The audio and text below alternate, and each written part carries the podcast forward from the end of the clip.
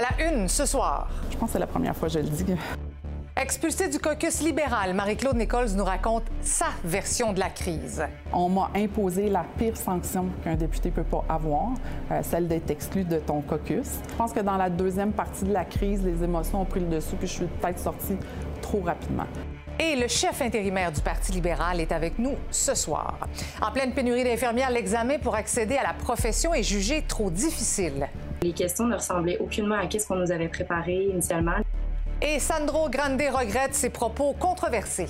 J'ai fait une grosse erreur et je prends la responsabilité de l'avoir écrit et de l'avoir nié. Voici votre fil de la journée.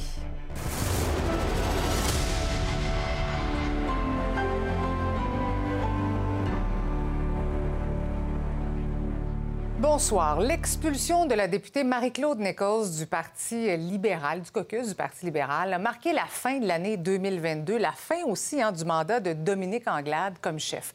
Même son successeur, Marc Tanguay, a échoué dans sa tentative de la ramener au bercail. D'ailleurs, il sera avec nous un petit peu plus tard dans ce bulletin, Marc Tanguay. Bref, la députée de Vaudreuil va donc entamer la prochaine session comme indépendante, la seule d'ailleurs à l'Assemblée nationale.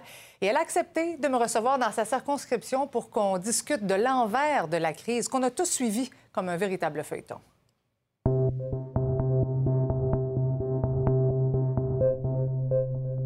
Je suis contente, Marc-Claude, de vous rencontrer. J'aimerais ça d'abord savoir comment ça va aujourd'hui. Ça va bien. Euh, ça va bien. Euh, j'ai été gratignée un peu euh, par la dernière année, par les derniers événements en 2022, mais ça va bien. Je regarde en avant. J'aimerais qu'on revienne ensemble sur ce qui s'est passé en 2022. Vous l'avez pas eu facile. Qu'est-ce qui s'est passé? Bon, euh, c'est difficile à expliquer sans que les émotions, euh, les émotions euh, reviennent. Ben, ce qui s'est passé, c'est que suite aux élections, le Parti libéral, on, est, on a été déclaré comme l'opposition officielle. Puis, dans ce temps-là, la chef attribue des, des, dossiers de porte-parole. Puis, on avait envoyé préalablement nos choix. J'avais mis quatre choix. Mon premier choix était la troisième vice-présidence de l'Assemblée nationale, le municipal, l'habitation et les transports. Je pense que c'est la première fois que je le dis la troisième vice-présidence, c'est toujours attribué à celle qui a le plus d'ancienneté. C'est une tradition. En fait, je croyais que j'avais toutes les qualités pour, euh, pour bien, remplir, euh, bien remplir ce poste-là. Puis on m'a dit, ben, tu n'as pas ton premier choix, tu n'as pas ton deuxième choix, ni ton troisième choix, tu as ton quatrième choix. J'ai demandé si c'est pas mon quatrième choix, c'est quoi? Puis on m'a dit, c'est rien. On m'a imposé la pire sanction qu'un député peut pas avoir, euh, celle d'être exclu de ton caucus. Est-ce que vous avez été blessé?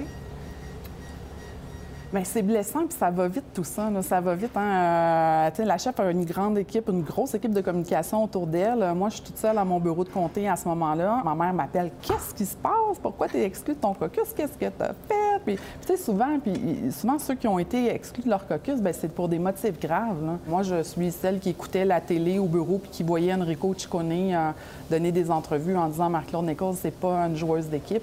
Euh, Et là arrive la deuxième controverse. Qu'est-ce qui s'est passé avec Marc Tanguay? En fait, euh, c'est eux qui m'ont proposé un moitié-moitié. Parce que encore là, on n'était pas capable de m'expliquer pourquoi la, la, troisième vice-présidence ne euh, revenait pas à moi. Tout le monde est d'accord pour dire ben oui, c'est vrai, dans la, tradition, c'est celle qui a le plus d'ancienneté euh, a le poste de troisième vice-présidente. Vous étiez contente? Oui, j'étais contente. Puis tout était prévu le lendemain. Hein. Ça, les gens ne le savent pas, mais le point de presse était prévu le lendemain matin, 10 heures. Et là, qu'est-ce qui se passe? Bien, le soir, aux alentours de 22 heures, c'est sorti sur Twitter que mon collègue Franz Benjamin a, dit euh, ben moi, ça, ça, fait pas vraiment mon affaire. Marc m'a appelé plus tard dans la soirée pour me dire euh, ben ça fonctionnera pas. Mais tu peux revenir si tu veux revenir au caucus. Et là, vous avez pris la décision de ne pas revenir. C'est pas parce que j'avais pas le goût de réintégrer, là, au contraire, j'avais vraiment le goût de réintégrer mon caucus, mais je me disais, euh, qu'est-ce que ça va donner de plus? J'avais toujours pas d'excuses non plus de mes collègues, à part euh, un qui passe dans le corridor et qui s'excuse à la télé. Est-ce qu'il y a des choses que vous feriez différemment aujourd'hui? Je le dire comme ça. Je pense que j'ai été bonne dans la, bonne, dans la première partie de la crise. Euh, j'ai, pris le temps de regarder ça. Je savais que c'est un peu David contre Goliath au niveau des communications. Je pense que dans la deuxième partie de la crise, les émotions ont pris le dessus, puis je suis peut-être sortie trop rapidement. Quand le, deal moitié-moitié n'a pas fonctionné, euh, là, les, émotions ont dépassé, euh, ont dépassé, puis j'ai tout de suite fait une sortie en disant fini, je retourne pas, puis c'était pas les mêmes émotions. À ce moment-là, j'étais vraiment fâchée. J'étais vraiment fâchée. Qu'est-ce que ça vous prendrait pour revenir au Parti libéral? J'ai pas de conditions en tant que telle pour revenir au Parti libéral. Je si Marc Tanguay vous appelle puis vous demande de rentrer, est-ce que vous rentrez au Bercail? Non, je rentre pas au Bercail. Je vais laisser la poussière redescendre. Est-ce qu'il y a d'autres partis qui ont essayé de venir vous chercher? Bien, évidemment. Bien, qui? Bien, que ce soit de façon directe ou indirecte, euh, j'ai été sollicitée par l'ensemble des partis. Madame Nichols, qu'est-ce qu'on peut vous souhaiter pour 2023? Euh, c'est une année de défi parce qu'il faut que j'apprenne, faut que j'apprenne mon nouveau rôle de, députée indépendante. 2023, je souhaite qu'elle soit meilleure que la fin de 2022. Bien, Claude Nichols, merci beaucoup d'avoir accepté cette entrevue-là. Merci à vous. Maintenant, on va parler du taux d'échec historiquement élevé lors du dernier examen de l'Ordre des infirmières du Québec en septembre. Ça a poussé le commissaire à l'admission aux professions à ouvrir une enquête. Elle n'est pas terminée, mais il y a un rapport d'étape qui est paru euh, cette semaine et Simon Bourassa l'a épluché ce rapport et s'est aussi entretenu avec une infirmière qui a passé ce fameux examen. Plusieurs apprentis infirmières et infirmiers qui ont passé l'examen de l'ordre en septembre 2022 ont échoué l'évaluation. Ils étaient tellement nombreux que le commissaire à l'admission aux professions du Québec enquête sur ce haut taux d'échec.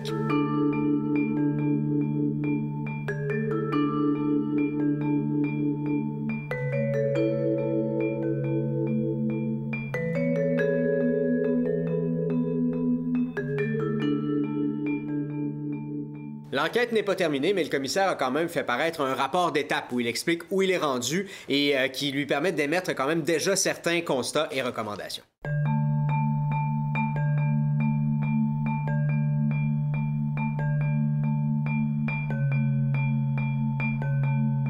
Eva est une jeune infirmière qui a passé avec succès l'examen de l'ordre en septembre 2022, mais qui nous raconte son expérience et celle vécue par certaines de ses collègues. Initialement, on nous prépare toujours un petit peu à l'examen de l'ordre. On a des cours de préparation sur comment analyser la situation puis comment aussi apprendre à répondre, donc éviter un peu les pièges, euh, les pièges dans les questions. Euh, c'est sûr qu'on s'attendait déjà à être très surprise, mais on ne s'attendait pas à être aussi euh, démunis, je pourrais dire, parce que les questions ne ressemblaient aucunement à ce qu'on nous avait préparé initialement, les que ce soit par les guides de pratique de l'ordre ou que ce soit par les anciens examens que nos professeurs avaient pu récupérer. Euh, c'était pas du tout à ça qu'on s'attendait. Donc, ça a été un, assez gros choc pour beaucoup d'entre nous. Je dirais que ma formation, parce que là, j'ai, moi, en fait, moi, je l'ai passé avec le DEC, donc avec la technique. Puis là, je présentement, je suis en train de faire le bac. Euh, je dirais qu'avec la technique, il y a beaucoup de questions qui étaient plus euh, en discutant justement avec des collègues qui, eux, ont fait le bac. Les questions étaient plus destinées ou formées pour des personnes ayant fait le bac et non la technique quand on arrivait avec nos choix de réponse, on arrivait, on, se demandait tous, mais OK, mais ça sort de où absolument?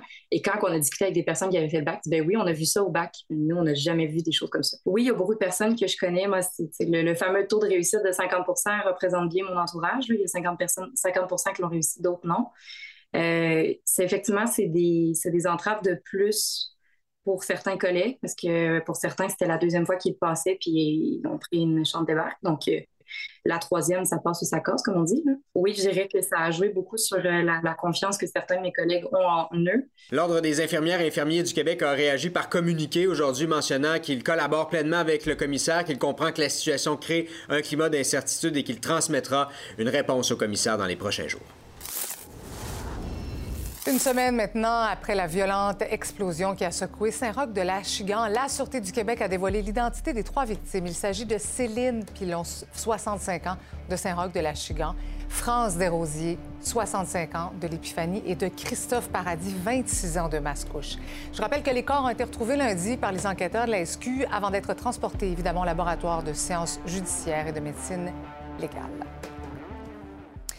Bon, c'est maintenant officiel. Fadi Daguerre a été assermenté aujourd'hui et devient officiellement le 42e chef du service de police de la Ville de Montréal. Marie-Michel, tu y étais, donc il y avait des centaines de personnes présentes.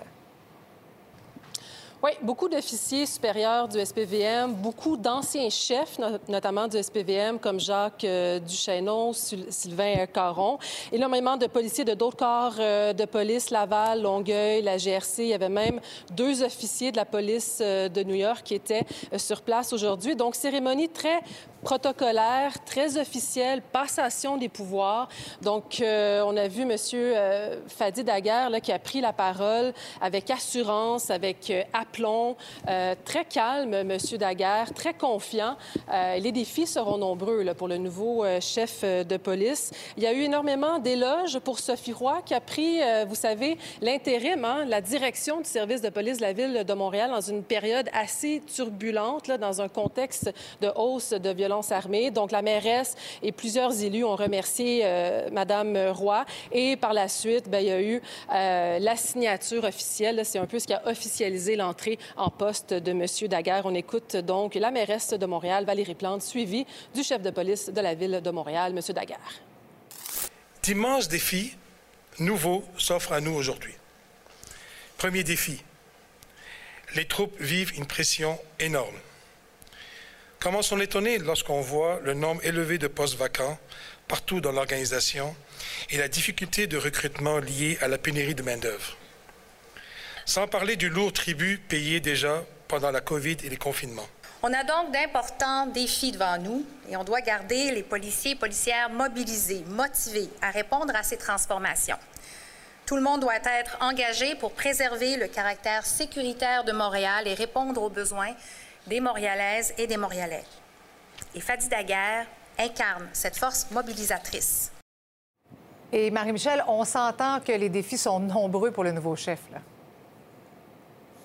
Oui, il a énuméré trois défis aujourd'hui. Donc, premièrement, il veut favoriser le recrutement policier. Vous savez, il y a une pénurie de policiers à mhm. Montréal. Il manque énormément de policiers. Ensuite, il a dit qu'il voulait rebâtir la relation de confiance avec les citoyens. Et en troisième lieu, lutter contre la hausse de la violence armée qui sévit à Montréal. Et c'est intéressant parce que sa deuxième priorité, rebâtir la relation de confiance, c'est ce que j'ai senti aujourd'hui sur le terrain quand je suis allée parler avec les citoyens sur leurs attentes vis-à-vis du nouveau chef de police.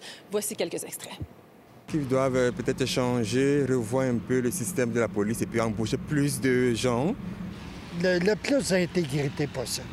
Plus de communication avec la population, euh, vraiment que la, population ne se sente pas comme euh, que, la police est une menace, mais une protection. Plus d'effectifs sur la route dans, tous les, dans toutes les banlieues.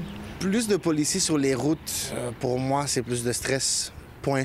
Euh, c'est pas pour cacher quoi que ce soit, ça fait juste donner plus de stress quand on voit plus de policiers. Ça peut causer euh, peut-être plus de malaise dans les rues. Donc peut-être pas plus de policiers sur les routes, mais les interventions devraient être plus strictes. Donc voilà euh, Marie-Christine, donc Fatih Daguerre qui devient officiellement le 42e chef de police de la ville de Montréal. De Montréal. On aura l'occasion de s'en reparler. Oui, merci beaucoup Marie-Michel. D'ailleurs, je me suis entretenue avec Fatih Daguerre. On vous présente cette entrevue à 17h35. Maintenant, Mea culpa aujourd'hui de Sandro Grande, qui a été brièvement embauché à titre d'entraîneur-chef de l'équipe de réserve du CF Montréal. Il s'est excusé pour les propos qu'il a tenus au sujet de l'attentat du Métropolis en 2012. J'ai honte de moi et de ce que j'ai écrit il y a plus que dix ans. J'ai fait une grosse erreur et je prends la responsabilité de l'avoir écrit et de l'avoir nié. Ces mots ne font pas partie de mes valeurs en tant que mari, fils et surtout père de, père de deux merveilleux enfants qui ont dû vivre des moments extrêmement difficiles. Je discute de tout ça avec mon collègue Mickey. Bonsoir, Mickey. Salut, Marie-Christine. Beaucoup d'émotions, euh, évidemment, à ce point de presse. On a senti ces excuses, quand même, j'imagine, senties, mais est-ce que c'est trop tard? Bien, trop tard pour quelqu'un qui s'excuse, dans le sens où, tu sais, certains vont dire, euh, il n'est jamais trop tard pour bien faire. Ben Moi, j'ai envie de dire, c'est dix ans trop tard si ces excuses-là avaient été faites il y a dix ans, je pense que l'embauche de Sandro Grande, ben, ça serait passé. Il personne qui s'en rappellerait probablement. Oui, exactement. Puis le fait d'avoir aussi nié pendant aussi longtemps, mhm. d'avoir dit euh, non, c'est pas moi, euh, quelqu'un a pris euh, possession de mon compte. puis il l'a expliqué aujourd'hui. Il avait honte, il se sentait mal, il a été pris de panique, il l'a effacé, puis il a dit c'est pas moi qui l'ai fait. Puis on a un peu oublié cette histoire-là. Mais lors de l'embauche avec le CF Montréal, on aurait dû revenir sur ces moments-là, s'excuser à ce moment-là. Et je pense qu'aujourd'hui, on n'en parlerait pas. Et là, euh, ce qu'on apprend aussi, c'est qu'il a envoyé une lettre à Pauline Marois pour s'excuser. Il veut rencontrer aussi le chef euh, du Oui, ça va se faire. Il a parlé à Paul Saint-Pierre Palamondon. Il a parlé à Mme Marois euh, par une lettre qu'il lui a écrite. Euh, et il a reçu une réponse de Mme Marois. Et ça, pour moi, c'est faire amende honorable, parce qu'on en parlait euh, la semaine dernière. Je disais, ben, il faut d'abord s'excuser à la personne à qui tu as fait du tort. Puis il ben faut se le rappeler, euh, c'est pas seulement Mme Marois aussi. Dans, cet dans l'attentat en question, il y a des gens qui ont été blessés, il y a une personne qui est morte, il y a des gens qui sont marqués par ça. C'est plusieurs personnes qui ont été blessées. Oui, puis elle est aussi beaucoup plus large en parlant des souverainistes. En, Dans un autre message en plus. Donc, il fallait s'excuser absolument de manière claire. Et il a raconté également que lui-même, ben, ça n'a pas été facile pour lui au cours de la dernière semaine. Et ça, c'est le bout où il faut avoir de l'empathie. Parce que s'il y a une chose comme parent, tu le sais comme moi, qu'on veut pas, c'est que nos erreurs, nos actions aient des conséquences négatives sur nos enfants qui n'ont rien à voir avec notre profession ou avec notre prise de parole publique. Donc ça, pour moi, ça me fait de la peine quand je pense à sa famille et ses enfants. On ne peut pas rester insensible, qui, eux qui ont reçu des menaces. Oui. Et, puis, est-ce que tu penses qu'avec son, son, mea culpa d'aujourd'hui, Sandro Gandhi pourrait revenir un jour dans l'organisation du CF Montréal? On va commencer par laisser la poussière retomber et on verra. Il euh, ne faut jamais dire jamais. Il s'est excusé. C'est la première étape. On verra par la suite. Mais je pense qu'à court terme, c'est peut-être pas dans les plans du CF Montréal. Maker, merci beaucoup. À bientôt. À bientôt. Le chef intérimaire du Parti libéral du Québec, Marc Tanguay, sort tout juste d'une rencontre avec le premier ministre François Legault. On le reçoit sur notre plateau tout de suite au retour.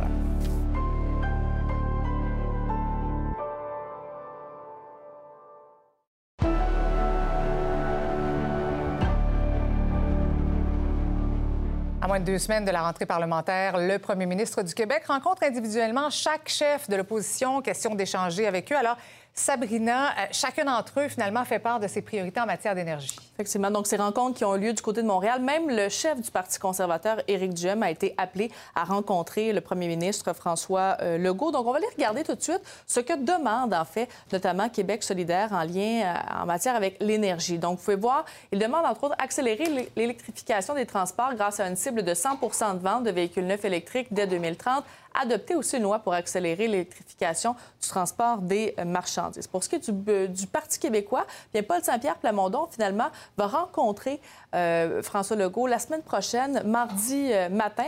Mais somme toute, quand même, il souhaite que la nouvelle directrice générale, donc PDG d'Hydro-Québec, soit une, nomination donc apolitique. Sinon, on va aller regarder pour le Parti conservateur. Bien, Éric Duhem, il demande de relancer le projet de loi GNL Québec, de modifier la loi 21, notamment pour reconnaître le gaz naturel comme une énergie en transition. Bien entendu, il y avait d'autres priorités. J'en avais sélectionné deux sur cinq pour euh, vous présenter. Et je vais euh, terminer avec le Parti libéral du Québec. Alors ici, on demande la création d'une commission nationale itinérante sur mhm. euh, l'énergie. Donc, ce sont, le grosso modo, les euh, demandes pour ce qui est des partis politiques en matière euh, d'énergie. On aura les demandes de Paul Saint-Pierre Plamondon la semaine prochaine. Mais Sabrina, ça tombe tellement bien parce que ah, Marc Tanguay directement à côté de moi. Merci beaucoup, Sabrina, pour ce petit résumé. Marc Tanguay, chef intérimaire du Parti libéral du Québec, est avec nous ce soir en studio. Vous venez tout juste d'arriver. Eh oui, tout, à fait. tout juste, j'arrive à la course là, pour venir vous parler. Mais c'est parfait. Comment ça s'est passé, cette rencontre? Ça a bien été. Honnêtement, ça a bien été. Ça a été une rencontre. Moi, sur le coup, j'ai salué rapidement là, cette euh, initiative-là du premier ministre. Euh, ça a bien été. Le, le, ton était très bon. Le ton était aux échanges constructifs. On a eu l'occasion d'aborder, puis sûrement vous nous questionner sur l'importance, nous, d'avoir une conversation nationale sur l'énergie parce qu'on doit le faire pour notre économie. J'aurai l'occasion d'y revenir. Mais, est-ce, que vous sentez que M. Legault avait une ouverture à ça? Je pense que le premier ministre reconnaît qu'il y a des choix important à faire en matière de transition énergétique. Transition énergétique, c'est quoi, là? C'est électrifier nos modes de fabrication, électrifier nos entreprises. Pour ce faire, nous devons avoir une source accrue mm-hmm. d'hydroélectricité, d'éolien, de solaire. Comment on le fait? C'est une question excessivement complexe qui interpelle nos gens d'affaires, nos experts, puis tous les citoyens et citoyennes. Nous, on dit que la façon d'élaborer la vision nécessaire, ben, c'est d'avoir une discussion nationale. Là-dessus, le premier ministre Legault a, bien reçu notre proposition. On jugera l'arbre par ses fruits, mais vous ne pouvez pas développer une vision de transition énergétique et économique à porte close. Il faut que, absolument que, tout le monde amène un petit peu sur, de l'eau euh, au, moulin. Euh, est-ce que euh, vous avez discuté de, de ce qui s'en venait prochainement pour le choix de la successeur ou du successeur de Sophie Brochu? J'ai eu l'occasion de mentionner que, évidemment, ce sera une décision ultimement qui sera du gouvernement. Euh, il est clair que nous devrons avoir une personne qui, comme Mme Brochu, euh, sera une excellente gestionnaire, sera également euh, ouverte à faire preuve de transparence parce qu'Hydro-Québec, c'est à nous, hein, c'est à toutes mm. les Québécoises et Québécois et euh, aussi de préciser que cette discussion nationale-là peut se faire au cours de la prochaine année. Ça n'empêche pas pendant ce temps-là qu'on peut nommer la bonne personne collectivement et qui aura un plan de match clair. Parce que quand on entend pourquoi avoir un, plan de match clair? Quand on entend le premier ministre Legault en campagne électorale dire Ah, bien, ça nous prendra un autre barrage. Attendez une minute, là. Des barrages, là, on n'est pas contre, mais il faut en discuter. C'est des investissements excessivement importants, c'est sur 15 ans, et nous devons savoir, mais qu'allons-nous faire avec l'éolien, qu'allons-nous faire avec notre économie également? Encore une fois, transition économique, c'est notre transition énergétique, c'est notre avenir économique. On, entame la, prochaine session parlementaire très bientôt. C'est le 31 janvier, euh, donc que ça commence. Quels seront vos dossiers prioritaires? On va parler de pénurie de main-d'œuvre et on va parler, bien évidemment, de services essentiels qui ne sont pas offerts à nos euh, citoyens et citoyennes. Moi, durant le temps des fêtes, je sais pas pour vous, Mme Bergeron, mais ce qu'on me disait, c'est haut de tabarnouche. J'espère que je tomberai pas malade parce que ça me tente pas d'aller aux urgences. Ah, c'est clair que les urgences, c'est une euh, problématique et tout le monde en est problématique. Alors, on a des solutions là-dessus. Faire en sorte que les conditions de travail de mm-hmm. nos infirmières et nos infirmiers soient humaines. Faire en sorte que vous ayez un mm-hmm. horaire sur lequel vous pouvez vous fier mm-hmm. et que vous aurez un nombre de patients qui vous permet euh, d'offrir un bon service. On va revenir là-dessus et sur aussi notre discussion nationale. Monsieur Tanguy, vous avez l'air d'un gars de solution, comme on dit. C'est quoi votre solution pour amener Marie-Claude Nichols au caucus? Écoutez, la main tendue, la porte est ouverte. Euh, on aura l'occasion, euh, j'ose espérer, moi et Marie-Claude, de, de, de, reprendre le dialogue. Pour moi, là... Est-ce qu'il est trop tard pour réparer les pots Il n'est jamais trop tard pour bien faire. Il n'est jamais trop tard pour bien faire. Et moi, euh, je crois noter une ouverture auprès de Marie-Claude Nichols. Chez nous, très certainement, je peux lui confirmer, peut-être via, via vous, que nous avons une ouverture très claire. Et moi, je pense que... des choses que vous regrettez dans la gestion? Parce qu'à un moment donné, nous, de l'extérieur, on regardait ça, mais on dit, mais mon Dieu, avant d'offrir la moitié du poste de la troisième vice-présidente à Marie-Claude Nichols, il n'y avait pas eu de négociation avec M. Benjamin. Donc, on sent que vous l'avez peut-être échappé. Écoutez, tout s'est fait, puis je pense même que Marie-Claude est la première à, le dire, tout s'est fait de façon très, très, très rapide dans un contexte mhm. où on avait de la pression de toutes parts de tout le monde. Euh, l'objectif était de réintégrer Marie-Claude. Ça n'a pas marché à l'époque. Mais vous savez, moi, la porte est résolument ouverte et euh, moi, j'aurai l'occasion de faire mon bout de chemin vers Marie-Claude. Bon, on aime ça. merci beaucoup d'avoir été avec nous ce soir. C'est un plaisir. Merci. merci au revoir. La France était plongée dans une journée de grève massive contre le projet de réforme des retraites du président Emmanuel Macron. Plus d'un million de Français sont sortis dans les rues de 200 localités à travers le pays. Les transports ont été, entre autres, perturbés. Des écoles ont été fermées. Le président Macron veut repousser l'âge, je vous le rappelle, de la retraite de 62 à 64 ans, ce qui ne passe pas chez les syndicats et dans la population. Mmh, c'est la chronique sans filtre avec Victor ce soir. Bonsoir, Victor. Bonsoir, Marie-Christine. Tu as vécu en France. Je vis avec un Français depuis 23 ans. On est bien placé pour savoir que les Français aiment manifester. Euh, mais dis-moi, euh, de sortir comme ça dans la rue, est-ce qu'ils ont raison de manifester à ce point-là? Bien, si on se compare, on se dit que 64 ans, c'est quoi le problème? Surtout qu'ici, on discute de 67, 68, même 70. Mais il faut savoir que pour les Français, c'est extrêmement important d'avoir cette possibilité de le faire. Il y a déjà en France des pénalités hein, quand tu le prends plus, plus jeune que plus vieux, mm-hmm. comme on l'a ici. Euh, les Français, c'est une question de principe sur l'âge. Mais la réforme de M. Macron est beaucoup plus large. Et d'ailleurs, on l'entend à ce moment-ci plusieurs politiciens qui disent attendez, ne, ne restons pas sur l'âge seulement, parce qu'il y a beaucoup d'éléments dans cette réforme qui sont intéressants. Euh, ce sera de voir parce que ce serait dommage. Est-ce que M. Macron va réussir à passer sa réforme? Moi, je pense que la réforme va passer, mais je suis pas ah sûr qu'il va rester, réussir à, passer l'âge à 64 ans. Moi, je pense que c'est là-dessus où il y aura peut-être des compromis à faire. Et c'est un politicien de compromis qui s'en va en élection prochainement. Donc, on sait que quand les politiciens, les élections approchent, on ne veut pas nécessairement se mettre tout le monde à dos. Hum. Est-ce que vraiment on va s'obstiner pour un an ou deux en France? C'est la question qui se pose. La réforme est beaucoup plus profonde.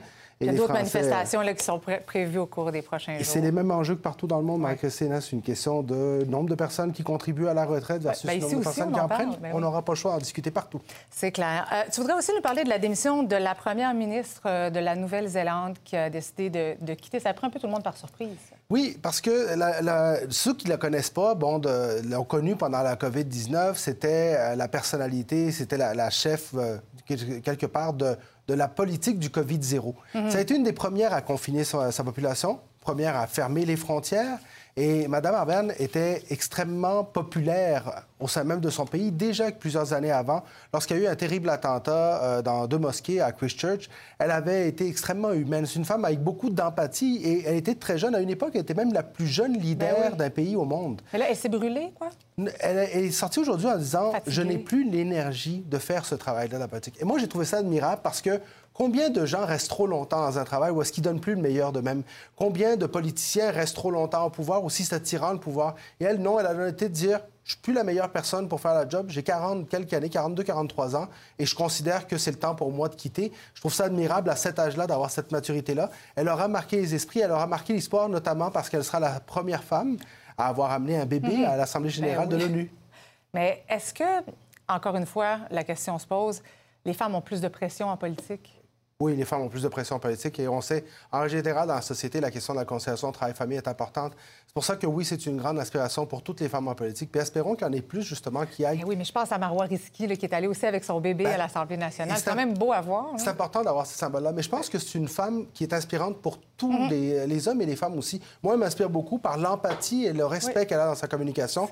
Elle avait d'ailleurs porté le voile mhm. en visitant les mosquées après les attentats. Un geste qui aurait pu être décrié un peu partout dans le monde, mais qu'elle avait présenté comme un geste de solidarité. Et en Nouvelle-Zélande, ça avait beaucoup pogné parce que c'était clairement expliqué. Et cette clarté-là, cette empathie, cette transparence, qu'elle avait dans la communication, moi, ça me rend très admiratif. Dommage qu'elle n'ait pas plus. Oui, puis ça sera peut-être un peu son, héritage à quelque part. Espérons-le. Merci beaucoup, Victor. Merci. Il y a une nouvelle qui vous fait réagir. Vous avez une histoire à partager, un sujet d'enquête peut-être à nous transmettre. Je vous invite à nous écrire à l'adresse courriel suivante ma nouvelle à commercial nouveau.info. C'est l'heure de retrouver notre animatrice des bulletins locaux. Bonsoir, Lisa Marie. Bonsoir, Marie-Christine. Bon, il y a une entreprise de Québec qui connaît tout un succès avec ses petits biscuits au beurre. Oui, les sablés de l'hostie de français. Là. Jetez-moi pas des roches. C'est le nom du commerce lancé par Sébastien, qui est un Français dans la jeune vingtaine, qui a adopté le Québec, la ville de Québec, en fait, où il fabrique ces fameux petits ah, biscuits. C'est bon, ça, avec un petit thé, hein? C'est absolument délicieux.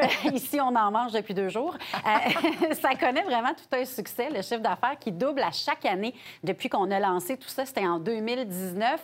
Et euh, je comprends l'engouement, c'est excellent. Sébastien Romagny, qui s'allie d'ailleurs avec des partenaires locaux, euh, tente donc d'agrémenter également ces biscuits-là. Il fait affaire avec euh, l'entreprise Cassis Mona et Filles de l'île d'Orléans pour le Cassis et euh, aussi le whisky canadien Sortilège qui est fait avec du sirop d'érable du Québec. Le beurre qu'il utilise, il doit en utiliser beaucoup, ça, ça provient du Saguenay. Mon collègue Jean-Simon Buis a rencontré le, créateur des sablés et ça se pourrait, Marie-Christine, que les hum. sablés débarquent un jour dans la métropole. On écoute un extrait.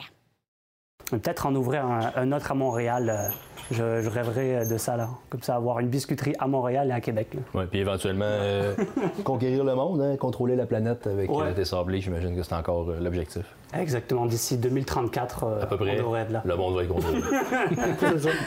bon, ils sont capables de manifester, mais ils font aussi des bons biscuits. Exactement. C'est toujours agréable hein, de voir des, entreprises comme ça de chez nous qui euh, réussissent à, bien passer à travers, surtout avec la COVID qui n'a pas été évidente. Ben depuis 2019, euh, eux, ils connaissent un essor incroyable. J'ai faim. Merci, Lisa Marie. Bon bulletin. Bonne soirée.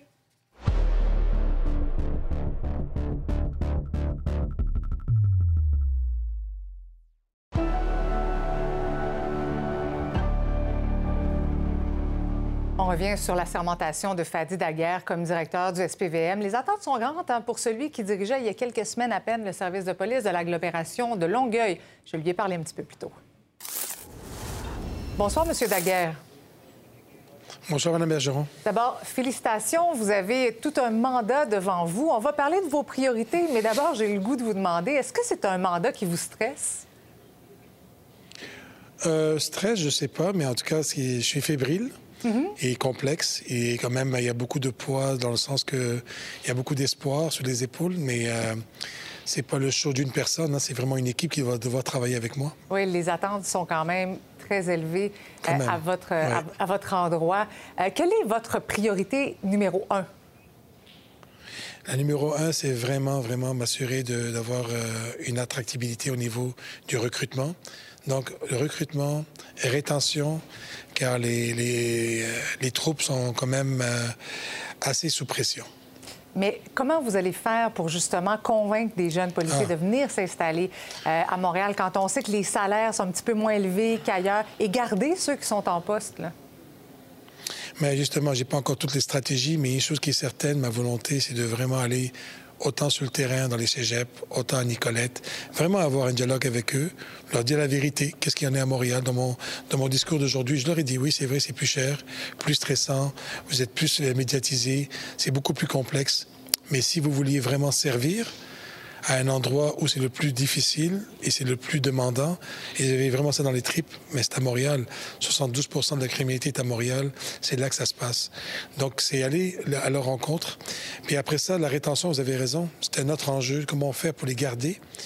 Mais tout ça, je vais devoir le regarder dans mhm. les trois prochains mois, autant avec l'équipe qu'avec des partenaires externes. Oui, parce qu'évidemment, c'est tout récent. Vous étiez à Longueuil jusqu'à jusqu'à tout récemment. Évidemment, vous avez adopté là-bas, justement, une approche un peu plus communautaire.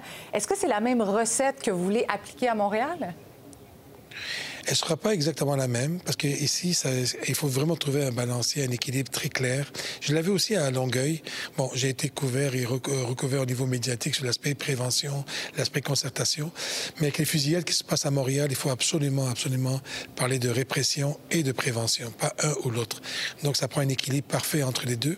Oui, il y aura une approche de concertation, mais il y aura aussi une approche très dure au niveau de la répression, au niveau des criminels notoires. Mm-hmm. On parle également et énormément de profilage racial, M. Daguerre. Encore la semaine dernière, on apprenait à Nouveau Info qu'à la suite d'une plainte, le tribunal de la personne a ordonné à ce que les policiers soient mieux formés à Longueuil que notamment le programme Immersion que vous avez mis en place. Pourquoi ça n'a pas été fait, ça?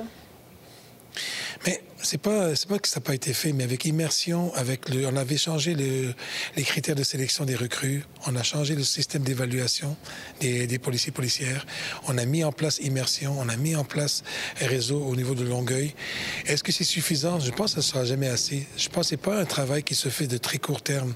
Ça prend du moyen, du long terme, et reprendre le, la confiance entre la population et la police, c'est pas quelque chose qui, euh, qui se passe en une soirée. Donc, on est sur le bon chemin à Longueuil, mais je pense qu'il y a encore du travail à faire. Paddy Daguerre, merci beaucoup d'avoir été avec nous ce soir. Merci à vous. Bonne soirée. Les fameux cônes oranges dans le centre-ville de Montréal sont si nombreux qu'ils sont quasiment devenus une attraction touristique. La Chambre de commerce euh, du Montréal métropolitain a essayé de tracer le portrait de la situation. Imaginez-vous que presque toutes les rues du centre-ville ont été entravées l'année dernière. L'organisme exige donc que la ville fasse quelque chose pour limiter les chantiers, comme nous l'explique Véronique Dupé. Avec la fin du télétravail, les automobilistes veulent revenir au centre-ville de Montréal, mais les chantiers de construction causent problème. Et la Chambre de commerce a commandé cette étude pour en avoir le cœur net. Premier constat, pendant l'année, 94% des rues ont été entravées donc au moins une fois de façon partielle. Donc quand les gens disent mon Dieu à un moment donné ou à un autre, c'est bloqué partout au centre-ville, c'est une réalité. Euh, je le crois tout à fait parce que juste ici dans autour, euh, il y a de la construction depuis 11 ans. La réalité, c'est que si vous allez à New York, si vous allez dans d'autres villes, il y a des règlements municipaux qui sont beaucoup plus exigeants et qui font en sorte qu'une fermeture de trottoir ou une fermeture de rue, c'est très coûteux et c'est très limité dans le temps. Selon l'étude, il est particulièrement facile pour les entreprises privées d'obtenir des permis pour occuper les lieux publics. Et souvent, les fameux cônes oranges sont laissés là de façon inutile et trop longtemps.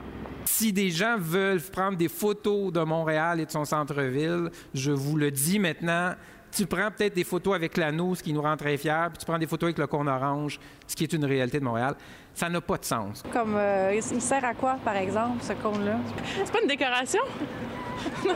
Il y en a tellement qu'on les voit plus. Celui-là, je l'ai pas vu. J'ai regardé la Porsche, j'ai pas vu le cône.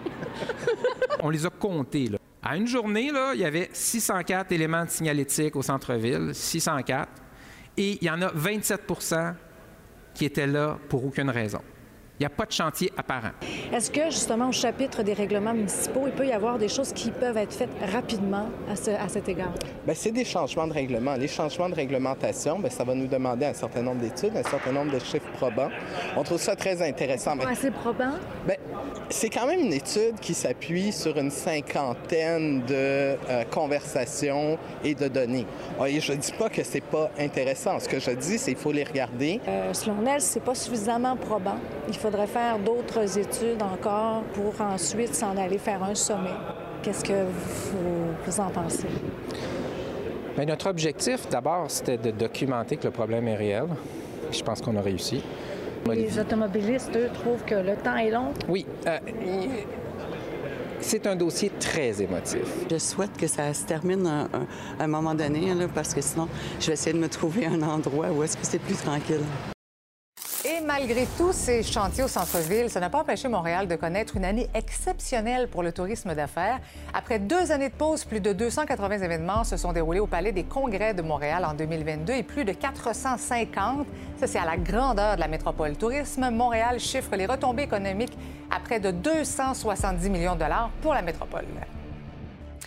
La Société de l'assurance automobile du Québec fait un pas de plus vers la modernité et offrira à partir du 20 février plus de 50 nouveaux services en ligne. Les automobilistes pourront donc, entre autres, valider ou encore remplacer leur permis de conduire en ligne ou bien effectuer certains paiements. C'est un projet qui va donner plus d'autonomie à la clientèle, selon le directeur général de la Société d'État.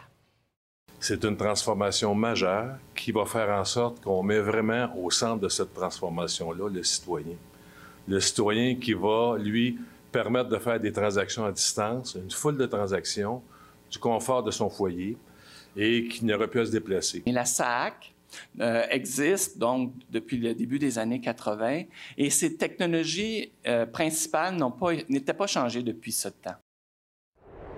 L'acteur et producteur américain Alec Baldwin sera accusé d'homicide involontaire. On en discute avec le journaliste Henri Arnaud à Hollywood.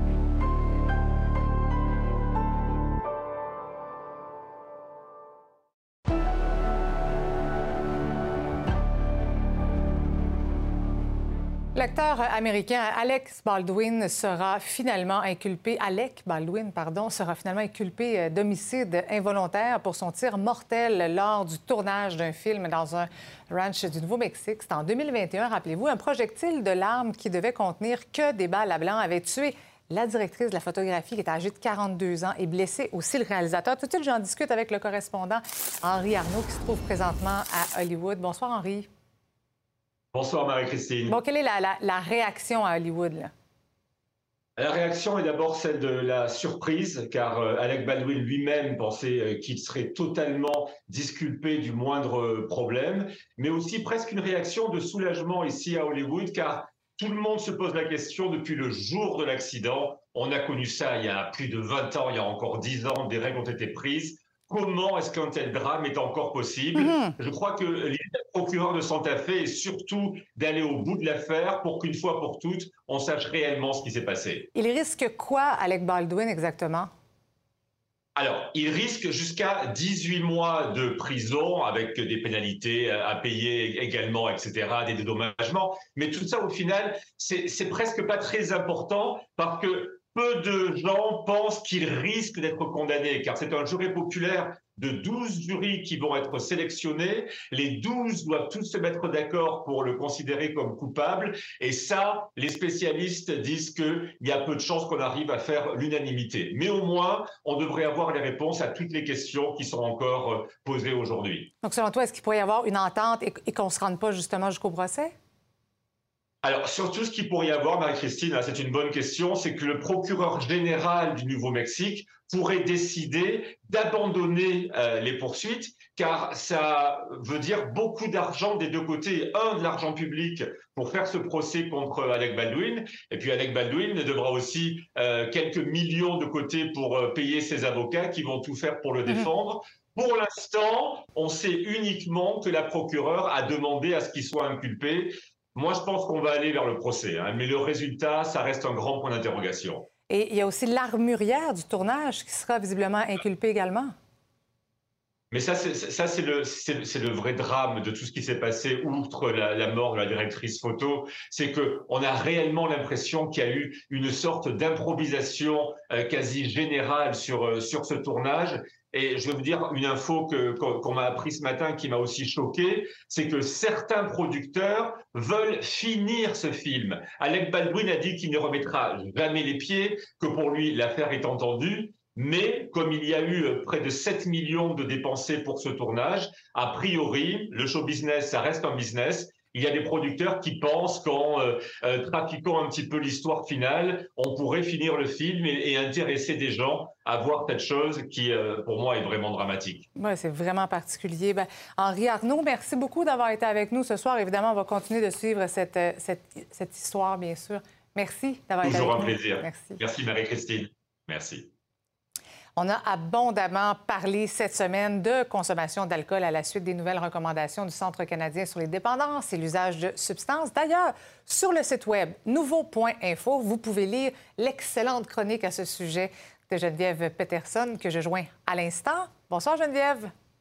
Salut Marie-Christine. Es-tu en train de prendre un petit vin du jeudi, un petit 5 à 7, non? On dirait que depuis que j'ai lu les conclusions de cette étude-là, je suis comme en choc euh, post-traumatique. Je me garde une petite gêne, mais regarde, vendredi, c'est demain et ça m'étonnerait énormément que je résiste à la tentation une journée de plus. Euh, ça devient un petit peu contradictoire. Il y a des études en France qui disent que finalement, le vin est bon pour le cœur. Ça me fait penser au procès là, sur euh, le cholestérol avec les œufs. À un moment donné, c'était un œuf, puis d'œuf, un jaune, mm. pas de jaune. À un moment donné, on, se dit, ben, qu'est-ce qu'on fait finalement? Ben, à un moment donné, je trouve que c'est un très bon point que tu touches là parce qu'à force d'être enseveli d'études comme ça, qu'est-ce qu'on fait comme consommateur? On se dit, bon, ben regarde, les études disent une chose et son contraire, donc je vais faire à ma tête, je vais continuer d'avoir les comportements que j'ai qui me procurent, soyons honnêtes, un certain plaisir. Donc, je vais peut-être pas réfléchir à ma consommation d'alcool, alors que dans le fond, c'est ce qu'on nous invite à faire. Parce que je pense pas que demain matin, le toi puis moi, on va se réveiller puis on va se dire bon ben plus jamais d'alcool. Euh, c'est rendu zéro consommation parce qu'on a su que c'était la cause de cette cancer, que ça causait la démence précoce et autres euh, bon, mmh. problèmes de santé mentale. Mais euh, ça me fait réfléchir. C'est sûr que ça me porte à me poser la question pourquoi je bois? C'est quoi les raisons qui me poussent à boire? Est-ce que ce sont des vraies bonnes raisons? Est-ce que je suis conditionnée? On voit présentement des images de la SAQ euh, c'est un magasin, il y a de la promotion, il y a des mhm. cartes de points. Euh, tout nous pousse à boire. Même à la télévision, hein, Marie-Christine, on, voit des invités qui boivent un verre de vin dans différents talk shows. Donc, il y a une banalisation de l'alcool. Puis, mhm. jumelé à ça, toutes ces études-là, ben on se dit à un moment donné, ben regarde, advienne que pourra. Oui, puis de toute façon. Non, mais c'est vrai. Non, mais admettons qu'on arrête à boire du jour au lendemain. C'est stressant, puis le mm. stress, c'est pas bon non plus. Ah, ben là, attends. Il y a des gens pour qui c'est bénéfique d'arrêter de boire. Là, ah j'exclus toutes les personnes qui ont des problèmes ben ben d'alcool, euh, ben qui ont le vin triste, comme on dit, que ça les rend. Moi, j'ai déjà arrêté de boire pendant presque un an, puis je voyais vraiment les bénéfices sur ma santé physique, sur ma patience mm-hmm. aussi avec mes Non, mais c'est clair que c'est une réflexion, que ça... Exactement. Oui. On comprend, on comprend. Je pense que si cette étude-là a un côté positif, c'est celui-ci, c'est nous amener à peut-être euh, diminuer notre consommation d'alcool, oui, mais en même temps, je ne veux pas être euh, le curé de service. Là. je ne suis pas en train de dire aux gens euh, arrêtez de boire, mais, de se poser les questions pourquoi on le fait, qu'est-ce que ça me procure? Et, c'est quoi finalement les vrais bénéfices d'une soirée bien arrosée ou d'un petit verre de vin après, je ne sais pas, moi, une journée de travail éreintante? Ah oui. Puis, juste en, terminant le 10 secondes, le fait qu'il y ait une personne de l'industrie du vin sur le CA d'Éducalcool, est-ce que c'est pas contradictoire? Ben moi, j'ai bien hâte d'entendre euh, le gouvernement Legault. Ben je pense qu'ils n'auront pas le choix de faire une sortie puis de réagir à tout ça parce que ça paraît très, très mal. Et le fait que la SAQ mhm. soit sous l'égide du ministère des Finances, tout ça. Santé! Cheers! bye bye! Bye!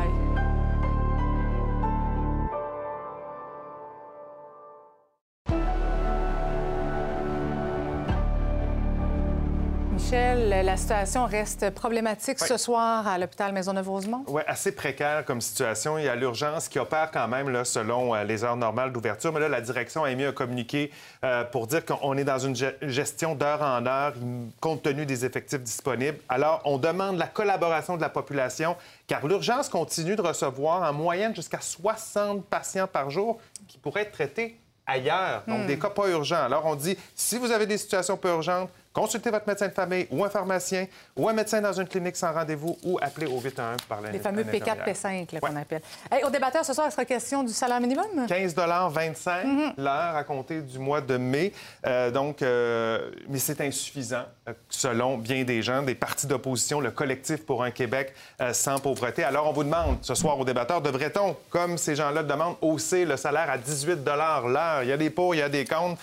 Vous verrez ce soir qui est pour, qui est contre. Il y a François Lambert qui va être avec nous, Dominique Vallière, également Victor Henriquez et Déborah, cher enfant. C'est en direct à 22h30, mais allez voter tout de suite.